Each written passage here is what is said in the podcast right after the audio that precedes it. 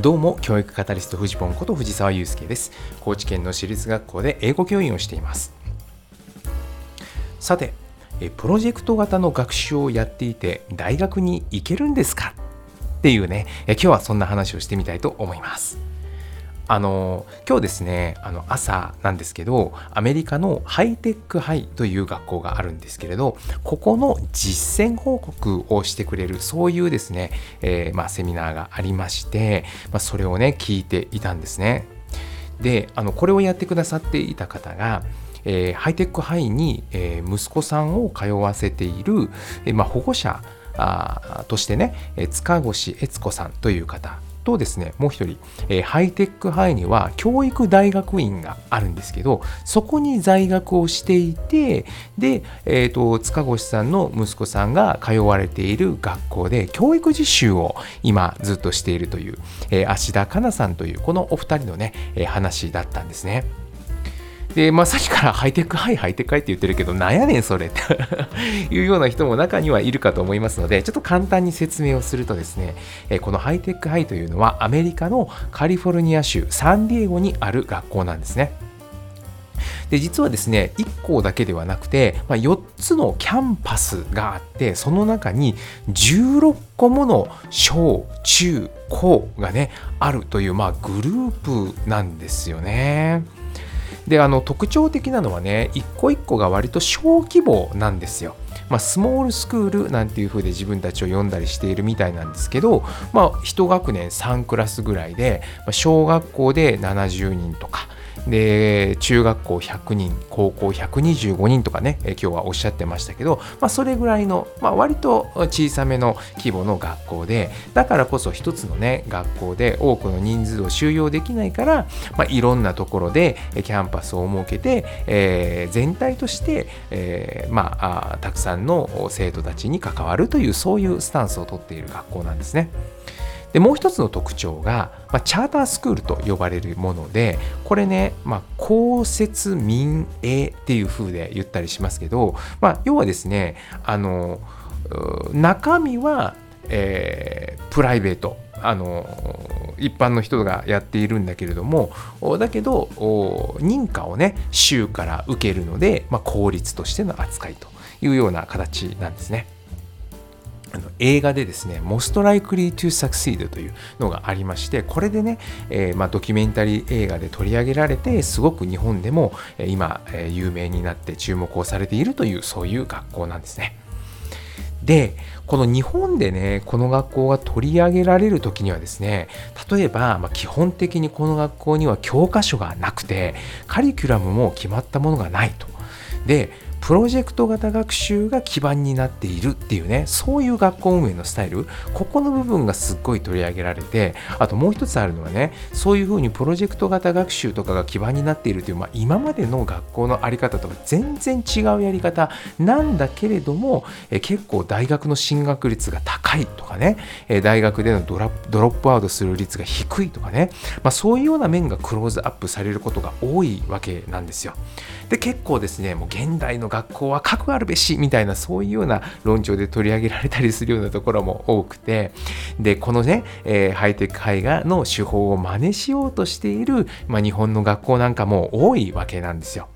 まあ、何を隠そうですね、えうちの学校で、え今年立ち上げたあコースもですね、まあ、モデルはこのハイテク、はい、なんですよ。まあ私もですね、これ大好きで、まあいろんなあの細かいところ参考にさせてもらって、真似させてもらっているというようなところがあるんですね。で、まあ、今日はねいろいろ話を聞かせていただいていたんですけれどもその中でね参加参加者からこんな質問があっていやプロジェクトばっかりやっていて学習内容ってカバーできるんですか？それで大学って行けるんですか？みたいなのがあって、まあ、保護者のね、えーと、方なんかは結構ですねあのどう思うのかな？なんていうことをちょっと気になっていたんですけどもまあでもねやっぱり、まあ、ここは大切な部分であの中にはねこのハイテクハイって緩いんだよっていう風なそういう言い方をする人もいるらしいんですね。やっぱりね学習するコンテンツって絞られてるんですよ、まあ、結果的にというかね、まあ、一つのプロジェクトで長い期間かけてやったりしますのでそうするとどうしても扱える学習内容って少なくなるわけですよ。それはですねやっぱり毎時間毎時間教科書を淡々と進めていくっていう風ですれば、えー、やっぱりあのカリキュラムはたくさんのものをカバーできるわけで。そういうものに比べるとですね深さは深いかもしれないけれども、えー、まあ、カバーできるような量っていうのは限られてくるんだというようなところでですねあのやっぱり大学受験なんかで、まあ、アメリカだと SAT っていうペーパーテストがあるんですけど、まあ、そういうペーパーテストなんかはですねあんまり得意じゃないっていうのも事実としてはあるみたいなんですね。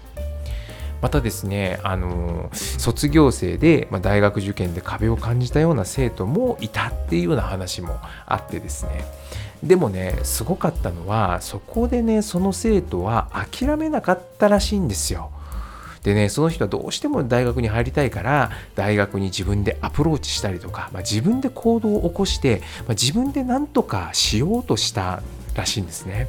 で最終的にはそれで自分の進路を切り開いていったということらしいんです。あと、やっぱりですね、マスダーのハイテク界の先輩なんかでも、まあ、大学に入ってから、まあ、テストとかね、そういうのをやってきてないもんだから、苦労したみたいな話もあるんだけれども、でも一方で大学に入って1年、2年経つと、みんな慣れていくんだよ、みたいな、まあ、そういうような声もですね、学内でも共有されていたりして、ああ、なるほどね、とこういうふうに思ったわけです。で僕はですねやっぱりねこの、まあ、もちろん大学進学とかねそういうものはあるんだけれども自分はなんとかできるっていうこの感覚を学んだっていうここがやっぱりすごいなと思っていてこれはねその保護者の方がおっしゃっていたんですがこのねハイテク界で自分は何とかできるっていう感覚を学んだからこそ自分で行動することができる。自己肯定感であったり自己効力感であったりそういうものがやっぱり育まれているっていうところがすごいと思うんですよねっていうようなことをおっしゃってたんですね。で僕はねここに本当に心から共感しました。それだよっていうふうに思ったんですよ。ね、これがね、私がやっぱ心から願っていることだなって話を聞いてて思いました。毎回ね、このラジオでも、え世界は変えられる、未来は作れる、なんていうことをね、最後に言わせていただくんですけど、まあ、その感覚を学校という場が育めるようになってほしいっていうのがですね、私の中にある本当に願いなんですよね。で、まあ今の学校でそういうのが育めていればいいんだけれどもなかなかそうばっかりではないっていう現実もあると。でそういう中でやっぱりこのハイテクハイがですよねそういうような感覚を育めているんだとしたら僕はやっぱりそこに憧れを感じるしそうあってほしいななんていうふうに思うわけです。大学のね進学に関して言うとね18歳の時点で日本で言うとね18歳の時点での大学がね、まあ、人生の最終ゴールにならなくてもいいよねっていうふうに思えるような社会になってほしいなっていうふうに思っています。